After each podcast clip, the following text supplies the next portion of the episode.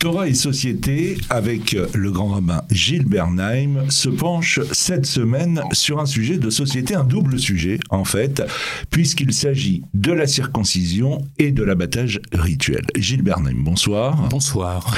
Alors que l'immense majorité des Juifs d'Europe pratiquent la circoncision et qu'un très grand nombre d'entre eux mangent strictement cachère, au moins quelques fois dans l'année, des restrictions législatives européennes grèvent leur avenir. On se souvient, ou peut-être pas, qu'en 1891, la Suisse, inquiète de l'afflux migratoire des Juifs fuyant l'Europe, adopte une mesure radicale, interdire l'abattage rituel. Cela rend de facto difficile le maintien d'une vie juive sur son territoire, et 130 ans après, on voit cette tentation ressurgir sur tout le continent européen avec des effets délétères. Oui, depuis une bonne dizaine d'années, de manière très sérieuse en Europe, la tentation soit de supprimer l'abattage rituel, soit d'obliger ceux qui la pratiquent à étourdir l'animal, ce que la halakha, la loi juive, ne permet pas. Ou de la circonstancier d'une autre façon, s'accompagne d'ailleurs, et en même temps, et souvent dans les mêmes pays, d'une volonté soit d'interdire la circoncision, soit de la pratiquer d'une seule manière et d'une manière très médicalisée, en ne permettant pas le strict respect des règles de la Brit Mila. Tout cela est évidemment inquiétant, mais demande d'autres réponses que celles qui consistent à dire ces pays ou cette culture ou cette civilisation européenne, occidentale devient antisémite. C'est court comme réponse. C'est vrai qu'il y a des gens qui sont antisémites parmi ceux qui voudraient agir de la sorte, mais la réciproque n'est pas vraie. Tout le monde n'est pas antisémite. Et il y a un mouvement d'idées qu'il faut comprendre. Qu'est-ce qui se joue derrière cela, comme on appelle parfois un changement de civilisation. Et c'est de ça dont nous devons parler. Je voudrais simplement, avant d'aller plus loin et de réfléchir sur ce sujet, tout particulièrement sur la question de l'abattage rituel, de la Shrita, rendre hommage à quelqu'un qui fut mon collaborateur au Grand Rabbinat de France, qu'il avait été auprès de mon prédécesseur, le grand rabbin Sitruk, et qu'il est auprès de Chaim Korsia, le grand rabbin de France actuel, à savoir le grand rabbin de Metz et de la Moselle, Bruno Fison, qui est vétérinaire et qui a fait un travail exemplaire, constant, quand je dis constant, constamment sur la brèche, disponible et rigoureux dans son approche des choses. Ceci étant, avec les meilleurs des hommes, on n'arrive pas toujours à supprimer les problèmes. Alors on va poursuivre cette réflexion avec vous, Gilles Bernheim. Partout en Europe, on a ce sentiment que les libertés religieuses reculent. Des rites millénaires comme la circoncision ou l'abattage rituel sont régulièrement remis en cause. D'ailleurs, la Cour de justice de l'Union européenne a confirmé il y a quelques semaines de cela une décision de justice rendue en Belgique. Elle indique que l'étourdissement préalable de l'animal peut être imposé dans l'Union européenne, menaçant plus gravement que jamais donc la Shrita, l'abattage rituel. On peut également citer le projet de loi déposé en 2018 au Parlement islandais qui souhaitait criminaliser la circoncision pratiquée sans raison médicale au motif qu'elle porterait atteinte à l'intégrité physique des mineurs. Alors, Gilles Bernheim, on va peut-être expliquer l'importance de la circoncision dans un premier temps et de l'abattage rituel dans le judaïsme. Oui. Il nous faut parler de la circoncision, je dirais en des termes laïques. La question n'est pas de donner le sens religieux de la circoncision. Ça n'intéresse guère les non-juifs, ou rarement les non-juifs. Et c'est pas pour ça, parce que la Brit Mila a fait sens pour nous dans la littérature talmudique, que le monde non-juif va tout à coup devenir empathique envers la communauté juive pratiquante. Je me souviens, c'était en 2012, c'était en mai 2012, un jugement qui a fait beaucoup parler et écrire, c'était à propos d'une plainte, c'était en Allemagne, contre un médecin qui avait pratiqué une circoncision sur un enfant d'une famille musulmane. Et manifestement, ça s'était mal passé. Il y a eu un dépôt de plainte, et la cour d'appel, donc on est déjà en appel, la cour d'appel de Cologne avait déclaré que la circoncision devait être considérée comme un délit, et je reprends ces termes que j'ai retrouvés, de coups et blessures volontaires. Bon, vous parliez de criminaliser, parlant de l'Islande. Donc, comme un délit de coups et blessures volontaires, même si la circoncision était effectuée par un médecin, sauf pour des raisons médicales. On rejoint un tant soit peu ce que vous avez dit. Je reviens sur les attendus du jugement à Cologne, parce qu'il faut toujours regarder dans les mots pour voir ce qu'il y a derrière les mots. Dans les attendus du jugement étaient avancés deux arguments. Pas un seul, mais deux arguments.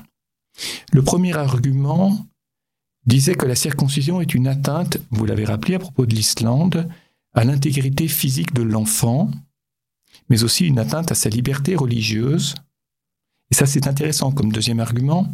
Du fait qu'on impose à l'enfant un marqueur religieux irréversible alors qu'il n'est pas en position de choisir. Autrement dit, il va se retrouver juif avec un marqueur qu'il ne peut pas effacer jusqu'à nouvel ordre alors qu'il n'a pas choisi d'être juif. Il faut comprendre le raisonnement. Le premier argument, j'y reviens très rapidement, le premier argument relève, je dirais, d'un conflit très classique entre des droits qui sont assez équivalents. En importance, la liberté religieuse d'un côté, l'intégrité physique. On l'a dit pour d'autres choses que la circoncision, on l'avait dit pour l'excision en Afrique, etc. Mais le deuxième argument est beaucoup plus dangereux de mon point de vue. Il est surtout plus original et plus grave, parce qu'il oppose la liberté religieuse de l'enfant à la liberté religieuse des parents. Le corps est modifié de façon irréparable. La circoncision irait alors contre les intérêts de l'enfant qui devrait décider normalement plus tard et par lui-même de son appartenance religieuse. Alors, lorsqu'on réfléchit un tant soit peu sur cette phrase, et je vais terminer là sur ce point-là, la liberté religieuse est ici définie comme en fait strictement individuelle. Il faut laisser l'enfant grandir sans lui inculquer de religion qui ne peut être pour lui qu'une option parmi d'autres. La religion n'est qu'une option parmi d'autres. Et derrière la défense de la liberté religieuse, dans ce type de raisonnement, qui était celui de la cour d'appel, il y a une redéfinition de ce qu'est la religion qui n'est plus ni tradition ni communauté, mais un choix parmi beaucoup de choix possibles. Pour simplifier, je termine, la liberté religieuse ne peut s'exercer que dans un espace qui est d'abord sécularisé, où aucune obligation ne doit peser, et religieusement aseptisé, pour que le choix de l'enfant, lorsqu'il devient adulte, n'obéisse pas à une contrainte. Je n'en dis pas plus, parce que mon propos n'est pas de dire et de redire sous une forme et d'une autre forme la même chose, mais en fait, cet argument enlève à la religion toute dimension historique. Et quand je dis à la religion, à la tradition religieuse, toute dimension historique, c'est-à-dire qui a cours dans une histoire de moments et de temps qui se succèdent, et aussi toute forme de transcendance, puisque le libre choix, c'est-à-dire l'immanence, doit s'imposer à la permanence, c'est-à-dire à la transcendance ici. Et je dirais, c'est aussi instituer non pas la neutralité de l'État, comme on le dit toujours à propos de la laïcité, mais on institue ici une forme de relativisme comme une doctrine officielle. Je veux dire par là, c'est-à-dire que toutes les valeurs se valent, et c'est à chacun de choisir sa valeur, puisque l'enfant doit pouvoir choisir, faire son choix religieux. C'est-à-dire qu'en fait, ce jugement du tribunal instaurait un devoir de protection des enfants par l'État à l'encontre du choix des parents. J'ai à peu près tout dit. Et ça, c'est lourd de conséquences. Alors, mais revenons sur la question initiale. Comment expliquer à des non-juifs l'importance de la circoncision, puis de l'abattage rituel, en des termes laïques ? Je me demande si c'est possible. Et bien sûr que j'ai des éléments de ce qu'on appelle de réflexion, d'explication. Mais en même temps, c'est un débat que j'ai eu très souvent, et je sais très bien que ça ne convainc personne qui ne veut pas comprendre. Parce que, imaginez que je donne du sens. Alors on me dira, mais le sens, le même sens, ou la même signification, peut être suscité par un autre rituel. Pourquoi celui-ci ? Et donc pourquoi atteinte à l'intégrité du corps. Pourquoi atteindre à l'intégrité du corps et à la liberté religieuse de l'enfant ? Parce que si vous dites, oui, ce qu'on enseigne par exemple à propos d'Abraham, qui est le premier à s'être circoncis, tant qu'il n'était pas circoncis, le couple n'avait pas d'enfant. Autrement dit, lorsqu'on retire ce que la circoncision demande de retirer, on ôte quelque chose. Alors il y a toute une logique talmudique qui consiste à dire, pour être complet et pour avoir un enfant, il faut entrer en relation intime avec, dans le cas de l'homme et de la femme, en tout cas d'entrer en relation intime avec la femme en ayant retiré quelque chose, comme si c'est la conscience de ce qui nous manque qui fonde notre intégrité et notre complétude.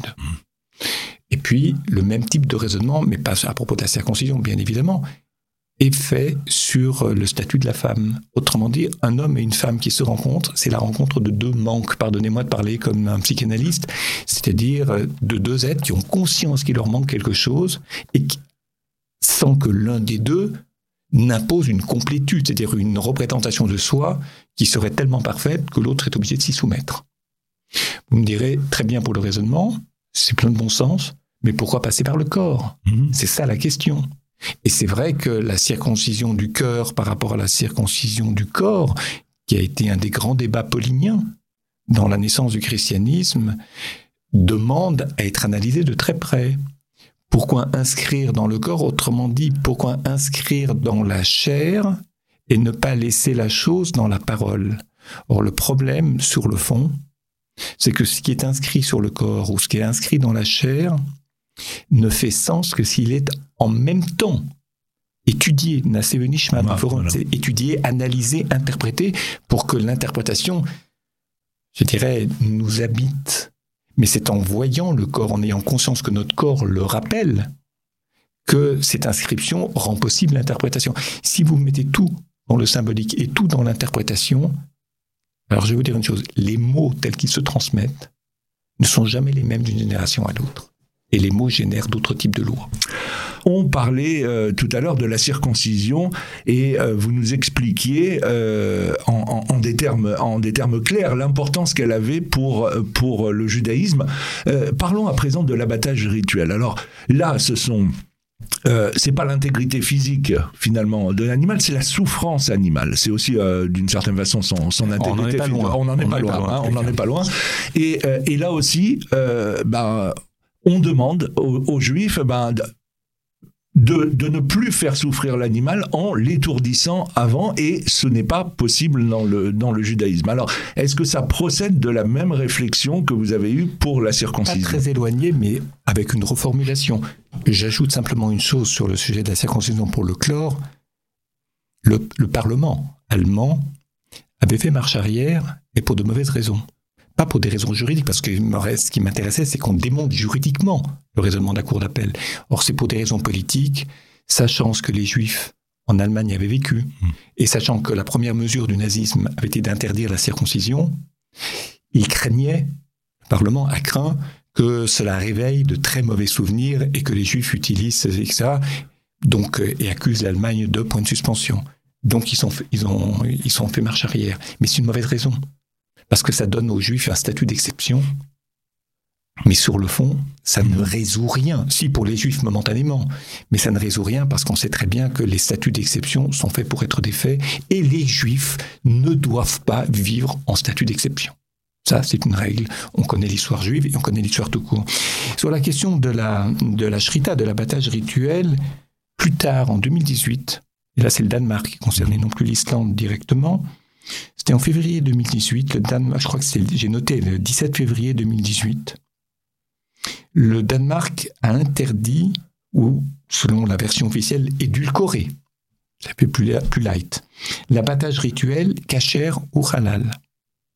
Comme pour la circoncision, on a avancé deux arguments. On les formule dans ce contexte, maintenant, dans le contexte de l'abattage rituel. Le premier argument portait, vous l'avez dit, sur la souffrance de l'animal, ouvrant ce classique conflit de droit dont nous avons tout à l'heure parlé. Liberté religieuse, droit de l'animal à être protégé. Mais le deuxième argument, là aussi, va plus loin.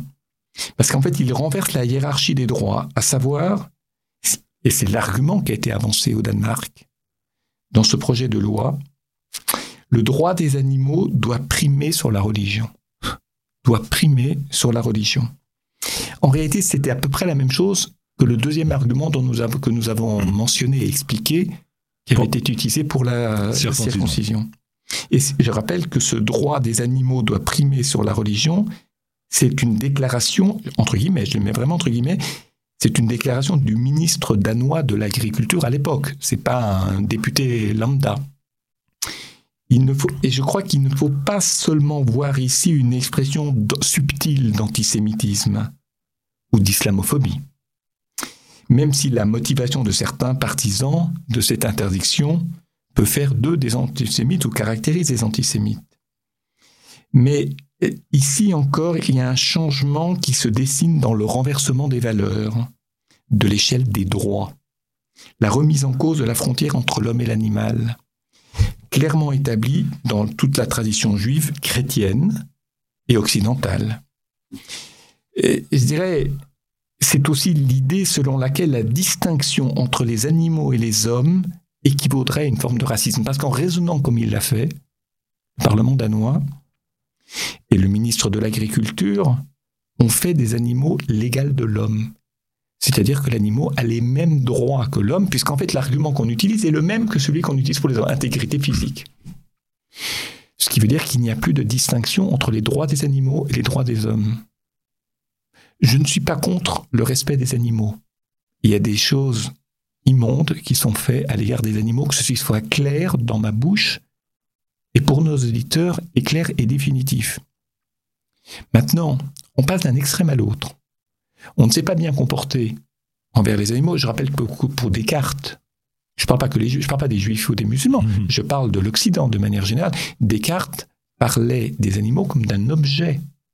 D'autres philosophes très connus parlaient des animaux comme une machine qui sert à quelque chose, mais qui n'a pas d'existence authentique, première, pas d'âme.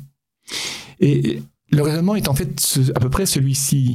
De même que nous avons fini par comprendre en Occident que les Noirs et les Blancs appartiennent à la même espèce humaine, donc mettre fin au racisme, la modernité consisterait à présent à comprendre que les animaux et les hommes appartiennent à la même espèce des vivants, appelons-les sensibles, puisque c'est la sensibilité de l'animal qui est affectée ici.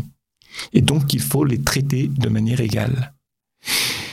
On retrouve un raisonnement qu'on a souvent évoqué à cette antenne. Il y a là une confusion entre l'indifférenciation et l'égalité. Il y a une différence entre l'animal et l'homme. Il faut donner aux animaux des droits. Mais lorsqu'on donne des droits qui sont les mêmes que les hommes, j'ai aussi envie de dire, et je ne suis de loin pas le seul à l'exprimer de la sorte, c'est que quelque part, les hommes deviennent l'équivalent des animaux. Et c'est vrai que vous avez des défenseurs des animaux, vous avez aujourd'hui chez les antispécistes, vous avez dans les mouvements animalistes, je ne parle même pas du LPA, et je ne sais plus quel chiffre l'accompagne, mais c'est-à-dire des gens qui montent au créneau en permanence pour dénoncer la souffrance faite aux animaux, en parlant de l'animal comme d'individu. J'habitais en France à l'époque, j'ai vu une femme qui manifestait dans les boucheries, on voit qu'elle est végane, et qui tenait un cochon mort, et elle parlait du cochon comme d'un individu. C'est pas comme, elle disait l'individu que j'ai dans les bras. C'est très impressionnant comme vocabulaire. Et ça, l'égalité et l'indifférencié, ce n'est pas la même chose. On réintroduit les différences, mais ça ne crée pas une égalité de droit pour une raison très simple. C'est que, qu'est-ce qui caractérise l'humain ? C'est la définition de l'humanisme en philosophie. Qu'est-ce qui caractérise l'humain ? Ce qui caractérise l'humain, c'est qu'il a des droits et des devoirs. Autrement dit, il est libre et responsable. Peut-on dire d'un animal qu'il est libre et responsable ? Sujet de philosophie pour le bac. Ben oui, très bon sujet en plus. Ça ne tient pas debout. Voilà. Pour les antispécistes et pour les véganistes et les mouvements animalistes, ça tient debout parce qu'on vit dans un monde de sensibilité extrême, et quand la sensibilité fait force de loi, elle devient très violente. C'est ce qui fait aussi que ces mouvements sont très bruts. Alors, les différentes lois européennes exigent l'abandon des pratiques qui ne contreviennent pourtant ni aux valeurs, ni au mode de vie européen. Et dans le cadre de ces législations, il y a, et vous l'avez évoqué très rapidement, des coalitions baroques entre associations de défense des droits des animaux ou associations pour les droits de l'enfant avec des mouvements d'extrême droite. Et très souvent, ces structures ne partagent souvent rien en termes de valeurs, mais se retrouvent ponctuellement sur un même projet d'affaibissement des droits pour une partie de leurs concitoyens. Oui, parce que les mouvements animalistes, je parle des durs, je ne parle pas des light, mais des durs, c'est comme en écologie. Il y a l'écologie hard, qui est dure, puis une écologie soft, qui est capable de concessions, de négociations. Ceux qui sont hard, qui sont durs dans leurs convictions, considèrent, et ça va jusque-là, que les minéraux, donc sont les cailloux sur lesquels nous marchons, ont des droits. Ce n'est pas parce qu'ils ne parlent pas que la nature n'a pas de droits. Autrement dit, il faut restituer les droits aux silencieux, à ceux qui ne peuvent pas se plaindre pour dire nous avons été privés de nos droits. Ça, c'est le raisonnement. Alors évidemment, ça peut très vite glisser vers d'abord un anticolonialisme, ensuite un traitement de tout ce qui est puissant, de tout ce qui est fort, de tout ce qui protège ses droits, considérés désormais comme des bourreaux. Et alors évidemment, vous pouvez aisément, je dirais, glisser dans l'équation simpliste, à savoir, puisqu'Israël est un État fort, et qu'ils ont des moyens pour se défendre que ceux en face d'eux qui veulent les anéantir n'ont pas, c'est bien le signe que ce sont des bourreaux, puisque c'est le fait d'être puissant, le fait d'être fort, fait de vous quelqu'un qui discrimine, c'est-à-dire qui délégitime l'égalité entre les uns et les autres. C'est très pervers comme raisonnement, parce que ça ne permet plus de raisonner. Et pour raisonner, il faut aller lentement, il faut se donner la peine de réfléchir. Puis quand vous avez des gens qui vous balancent des arguments, mais qui ne démontrent rien sur le plan philosophique, vous êtes toujours perdant, parce que ça touche la société en termes d'émotions, ça crée des émotions, alors que vous cherchez à réfléchir, à verbaliser et à raisonner. Entre l'émotion et le raisonnement, le mariage est très, très difficile. Pour ne pas dire impossible. Le rabbin Pinchas Goldschmidt, qui est le président de la conférence des rabbins européens, déclarait il y a quelques semaines de cela « Les Juifs sont particulièrement attachés à l'Europe. Ils savent que les valeurs européennes de liberté, de conscience, sont leur meilleure protection. Le recul des libertés fondamentales signale un affaiblissement certain de ces valeurs face auxquelles une réponse résolue s'impose désormais. Il n'y a pas d'avenir, dit Pinchas Goldschmidt, il n'y a pas d'avenir pour l'Europe sans liberté religieuse. » Oui, je dirais, c'est dit de manière juste, de manière simple. C'est un communiqué, ce n'est pas un dossier de réflexion. On ne lui demande pas de faire la démonstration dans un communiqué. Mais il y a un tournant de civilisation, il y a un tournant culturel, il y a un renversement des valeurs, ou en tous les cas, un relativisme qui fait que la hiérarchie des valeurs sur lesquelles l'Occident s'est construit, est en train de se défaire. Vers où ça nous mène, je n'en sais rien. Je suis incapable de penser l'avenir. Il peut se passer toutes sortes de choses que nous n'imaginons pas, dans un sens ou dans l'autre, et l'histoire n'obéit pas à notre raisonnement. C'est-à-dire, il n'y a pas une philosophie de l'histoire qui vous permet de construire des raisonnements qui favorisent l'association de ce qui s'est passé hier et ce qui s'est passé aujourd'hui et de ce qui est susceptible de se passer demain. Parce qu'il y a le hasard, il y a l'imprévu, comme on dit, je ne sais pas. Gilles Bernheim, je vous remercie. On se donne rendez-vous la semaine prochaine pour un nouveau numéro de Torah et Société sur Radio Chalam. Bonsoir. Bonsoir et merci à vous.